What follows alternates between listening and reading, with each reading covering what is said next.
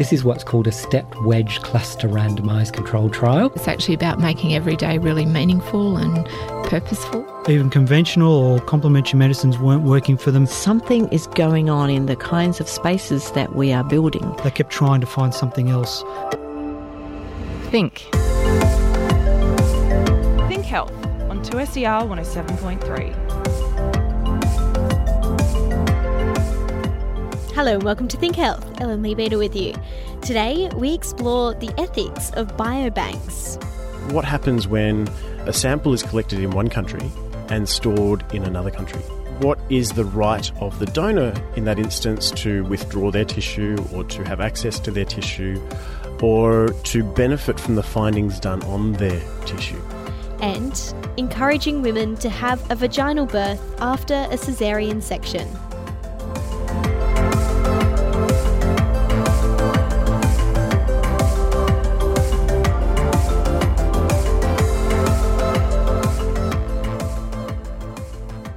But first up, according to the World Health Organization, between 10 and 20% of adolescents worldwide experience mental health disorders.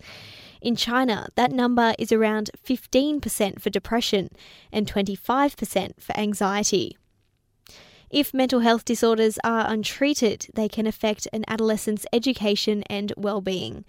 Lawrence Lam is a professor of public health at the University of Technology Sydney he's about to roll out a mental health education program in Guangzhou in southern China. The program will be developed from the Mental Health First Aid Framework, which teaches skills like how to recognize the signs and symptoms of mental health problems and where to refer people for help. The problem of mental health issue in China among young people within the age of 13 to around about 18 years old is quite substantial. Even in the a small region, a rural region or a less developed region, there is about 15% to 70% of young people experiencing depression, even high percentage of uh, young people experiencing anxiety, around about 25%, and also around about 12% of young people reported they are under stress. So, sorry, that's 15 to 17% with depression? Yes, 15 to 17% of depression. And if they are staying in the major city, according to one of my study, the prevalence of depression is even higher. It could be as high as 20%. So depression for as one mental health illness is higher in cities than it is in regional areas. It is. In terms of the prevalence, it is a general trend that uh, depression is slightly higher among youth staying in the city area than in the rural area. Why is that? Well, this is a kind of interesting feature coming up from the particular base in the Chinese data, because young people in the, in, in the rural area they tend to have a little bit more room, and they are closer to nature. They tend to be a little bit less stressed because young people in the, in the, in the city they probably have have been experiencing a, a high level higher level of stress, and on top of that, the education system is quite we could, you would say that is more inducive of exerting pressure and, and, stress on young people in the city area rather than the rural area. Now, whereas in, in Australia, we have a reverse picture. Youth in the rural area actually experience a high level of anxiety and, and depression. That's really interesting that in Australia that's flipped, so that it, the prevalence is higher in rural areas than in city areas. Would that have to do with access to well, services? It is absolutely. It is absolutely related to access issue and resource issue.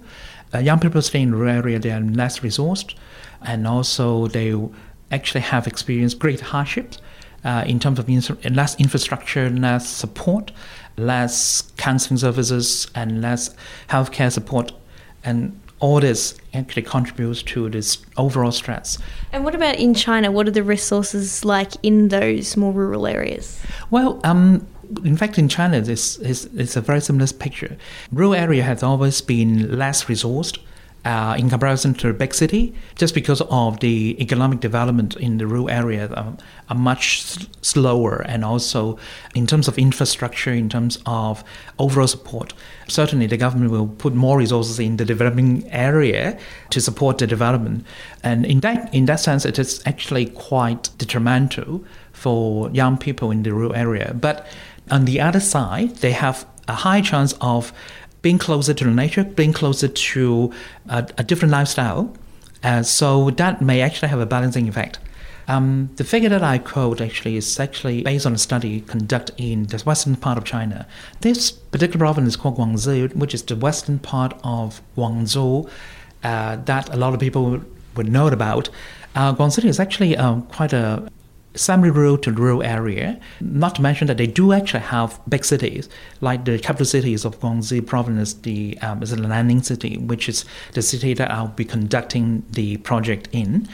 In this particular region that you're looking at, this semi-rural and rural area, what exactly are you hoping to do? You've got an education program you're about to roll out, is that correct? Exactly. Um, the basic idea of the whole program is actually to target those frontline people who will they be definitely will be teachers, high school teachers, primary school teachers, as well as some of the health professionals. Um, we are not intending to train them as, let's say, mental health professionals, but just to give them enough knowledge and understanding and skills so that they will be able to identify, first of all, identify some of mental health uh, signs and symptoms among young people. And then on top of that, we would like them to be able to uh, have the basic skills, not to be fearful and scared about uh, approaching those young people if they do have or they do exhibit some sort of prom- problems, and they will be able to approach them at least to offer some of the initial help, like for example, just to be an active listener so, for example, if I was a young person in high school and my personality changed, I started becoming a bit more withdrawn, the teacher would be able to recognize that and speak to me. Exactly. And this is exactly what we would like to achieve. Let's say, for example, the class teacher may be able to pay a bit more attention and be more sensitive, basically, be more sensitive to, to their students, and they will be able to pick up clues or s- some basic signs and symptoms from their students and say, hey, this particular individual may feel a bit down young these few days and or even for a period of time and they will be able to go and, and say hey are you okay would you like to you know, sit down and have a chat with me and from then on uh, that will be the starting point and maybe they will be able to pick up more clues through the conversations and um, that in fact will be a very good approach to at least what we call an early intervention and prevention approach. Is there anything like this? Do teachers do get any training in China around mental health? Well, um, they do actually have some basic training, but not not in a, a, systematic way.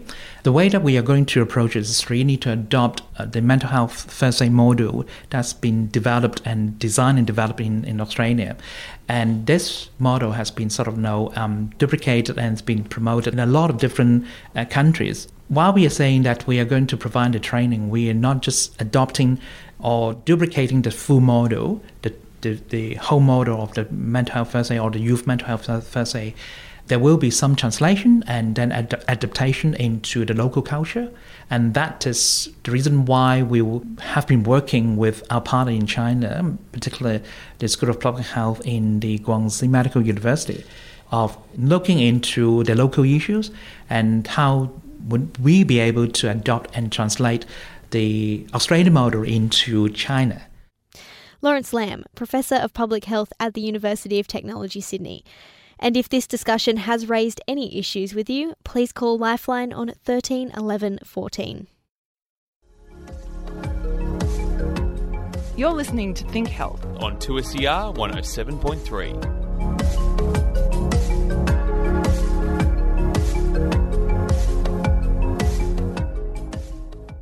that horror movie trope where you walk into a mad scientist's lab and it's full of human specimens, severed limbs, brains floating in jars, that sort of thing? Turns out, those sorts of labs aren't the place of fiction. They actually exist and they're called biobanks. Think of them as human libraries, which store research samples ranging from blood to bone marrow and brains.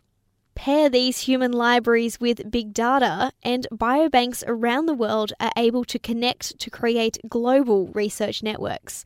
Sam King joined Dr. Paul Mason from the University of Sydney to take a look at the future of these vital research tools. Well, a normal bank would be a bank where you store money. Biobanks are large repositories of biological samples, and those samples can come from humans, animals, or even plants.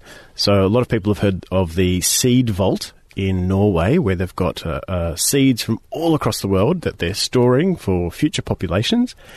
And uh, so, that's one example of, of a biobank that stores biological samples from plants. In recent years, there's been a, a large push to create large biobanks, like global biobanks, with human biological samples. So these can be human tissue, could be blood samples, DNA samples, could be any kind of, could even be organs. So there's brain banks, for example, where they do research on, for example, Alzheimer's disease. And for future populations, we hope that these biobanks will become a resource for data analysis and perhaps even uh, drug discovery.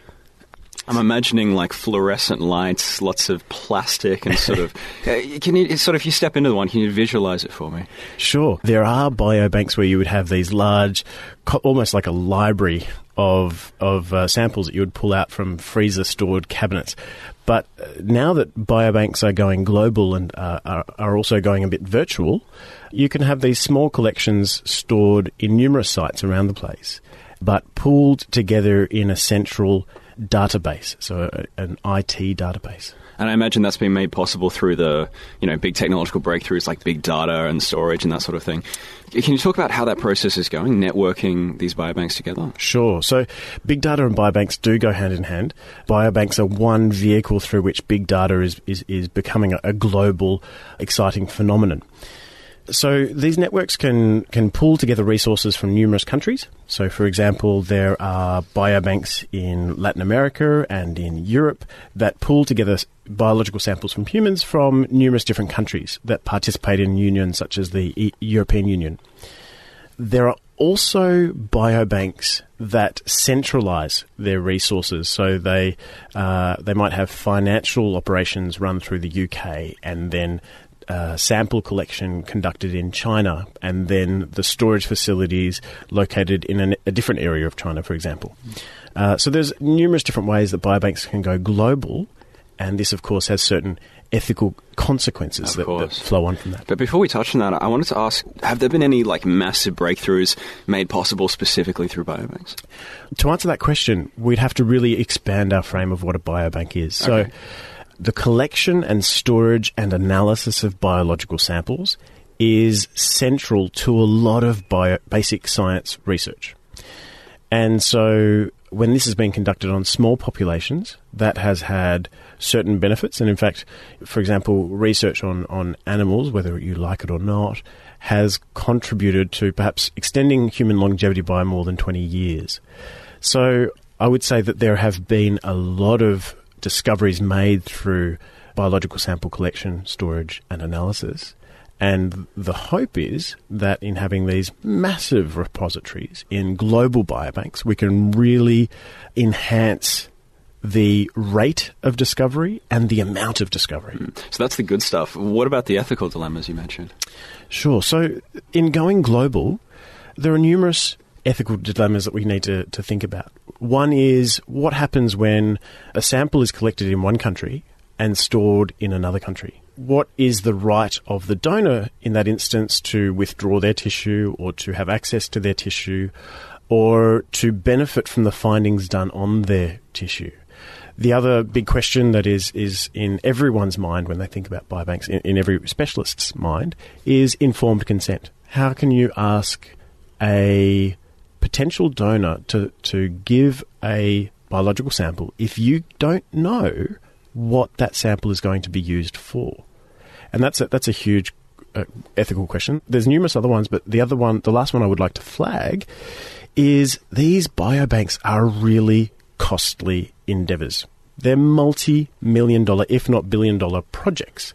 Now, if you have such a costly endeavor and you're investing so much money into it, how do you ensure its sustainability and longevity? And so there is a great potential for these biobanks to then be uh, sold on to pharmaceutical companies with commercial interests. Right, and if you donate your your tissue to it, and then it's sold to a pharmaceutical company. Yeah, exactly. Well, what's the deal? Well, in, indeed, with Yeah. informed consent, do people consent to that up front? This has to look, be looked at in, in two ways.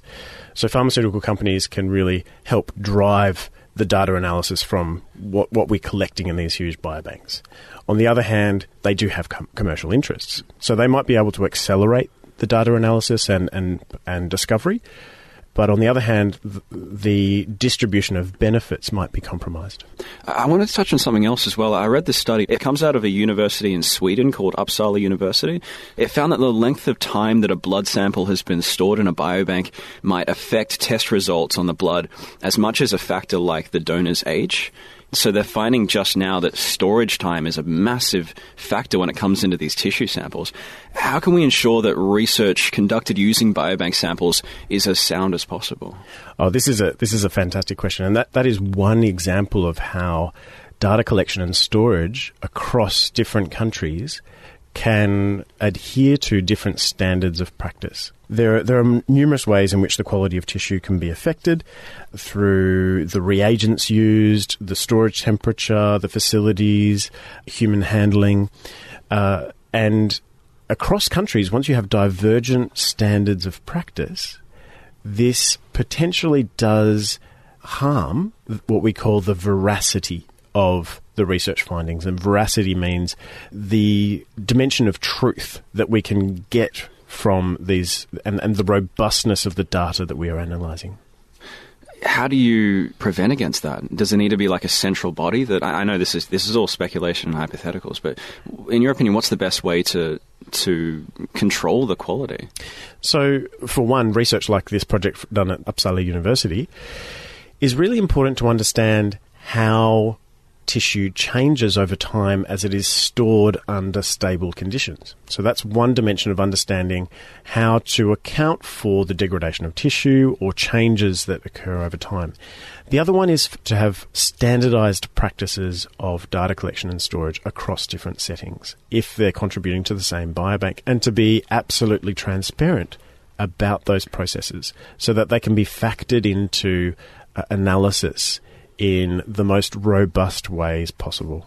Uh, so, what is the true potential of this technology? Give it a decade or two. Where do you see this going? So, uh, biobanks for big data researchers are, are absolutely fascinating and, and really exciting because if you want to do clinical trials, you've got to go through a lot of hoops to, to get to the point where you can uh, test, for example, a drug or a surgical procedure upon a population of, of patients. And the beauty about biobank research is that you're doing it on a ready made population of samples. Now, it's not the same as clinical research, and I'm, I'm certainly wary about letting biobanks to have a monopoly over research practices, but they're going to be a very useful resource for future populations. Dr. Paul Mason, Research Fellow from the University of Sydney, ending that story by Sam King.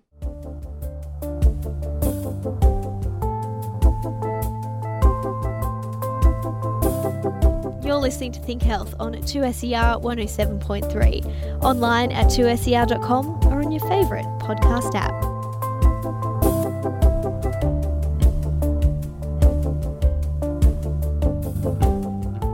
It's common knowledge that vaginal birth is more beneficial for mums and bubs than a caesarean section, yet Australia still has one of the highest caesarean rates in the world.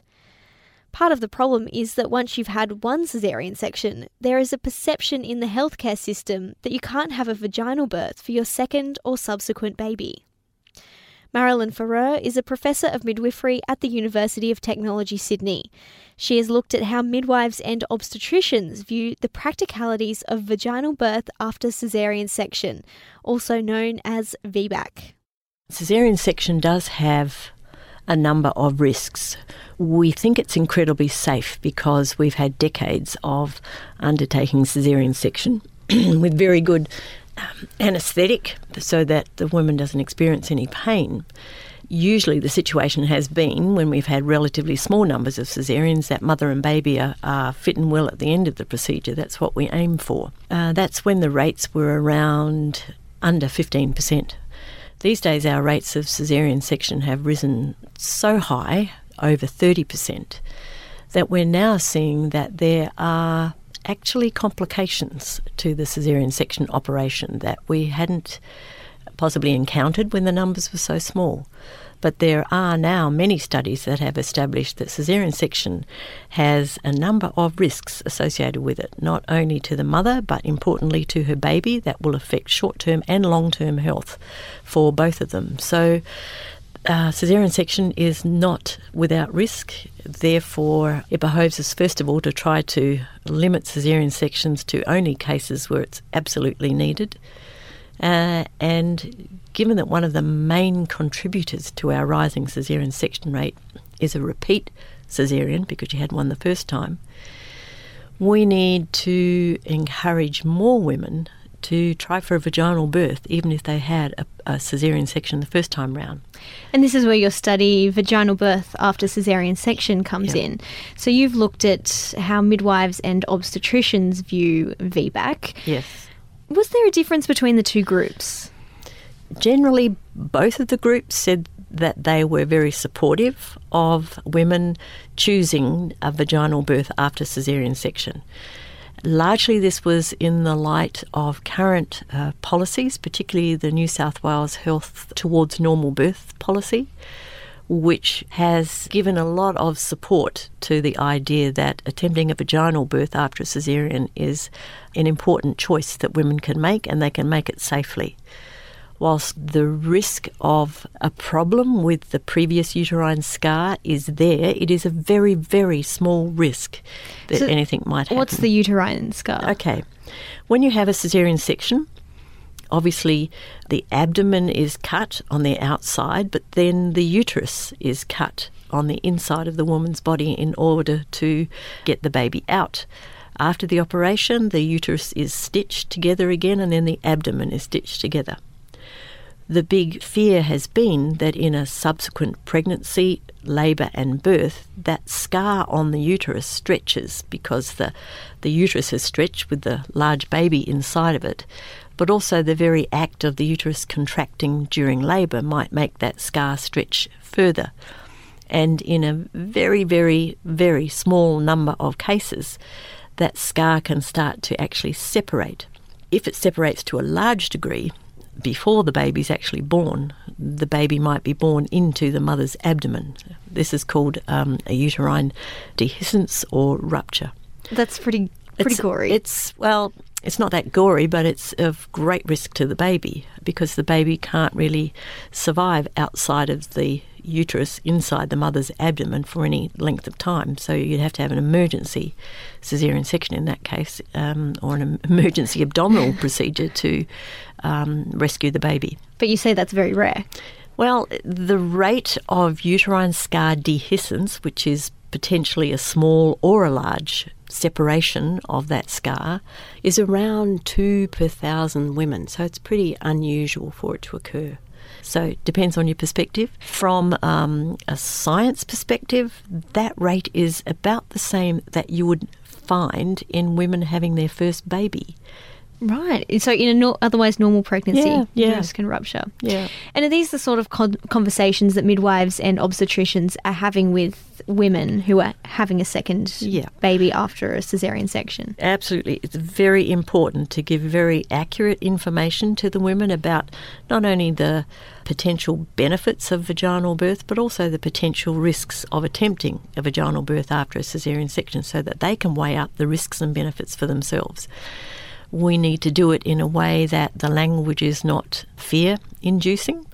So we actually try to not use words like rupture, which gory. sounds pretty, or gory, certainly. I'm glad that's your word, not mine. Um, we try not to use language like that, but just to try to explain what a scar dehiscence means. And um, it can be relatively minor. So we use, hopefully, fairly neutral language, but accurately describe what the potential risks are. But also what the potential benefits of a vaginal birth are. And many women who've had a caesarean say, you know, I'd really like to be able to have an experience like my friends where they're up and about the next day and they're feeding the baby and carrying on as normal, whereas I was really quite disabled for some time. Because you can't even cesarean. drive after a cesarean. Yeah, and uh, you're usually advised not to drive for at least six weeks. I don't know many women who obey that, but that's what women are told. Yeah. And the midwives and obstetricians in your study, were they confident in giving women the option of a vaginal birth? Uh, yes, they were. Certainly the ones that participated in our research. Of course, you always have to consider that they might have just been telling you what they thought you wanted to hear. Um, but we talked for quite a while, and generally speaking, it seemed like they were very comfortable with the idea that um, it was quite acceptable for women to choose a vaginal birth after a previous caesarean section, and very happy to support women doing that. And for women who do decide to have that vaginal birth after caesarean section, how many of them are actually successful? Well, the, some studies vary, but the rates generally around about 70% are going to be successful if you have a go at vaginal, a vaginal birth next time. One of the things that jumped out for me was a comment from a midwife about her saying to one of her patients, You have to own the decision that you make. Yeah. What happens between in those 40, 42 weeks that can often change a woman's decision? Yeah. Of course, she's going to meet people who may not be as positively predisposed towards attempting a vaginal birth after a previous caesarean section. So she will maybe find a friend who's had a caesarean or um, attempted a vaginal birth next time that wasn't successful. So she'll get negative feedback. Or I think women, when they discuss these kinds of um, numbers with their friends, if they're aware of them, for some people, a rate of, of around two per thousand would be incredibly low, but therefore there are other people for whom this kind of a risk sounds incredibly high.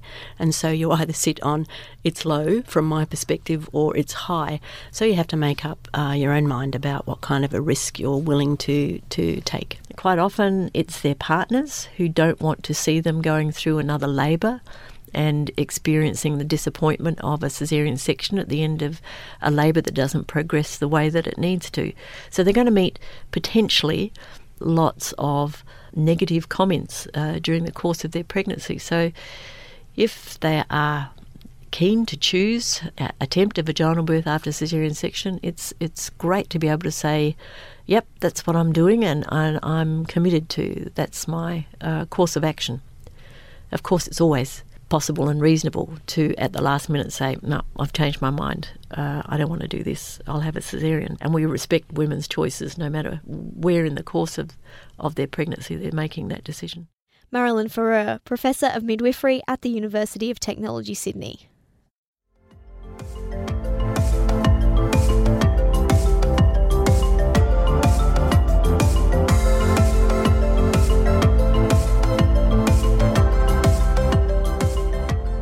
If you'd like to find out more about that story or anything else you've heard today, head to our website, 2ser.com forward slash think health.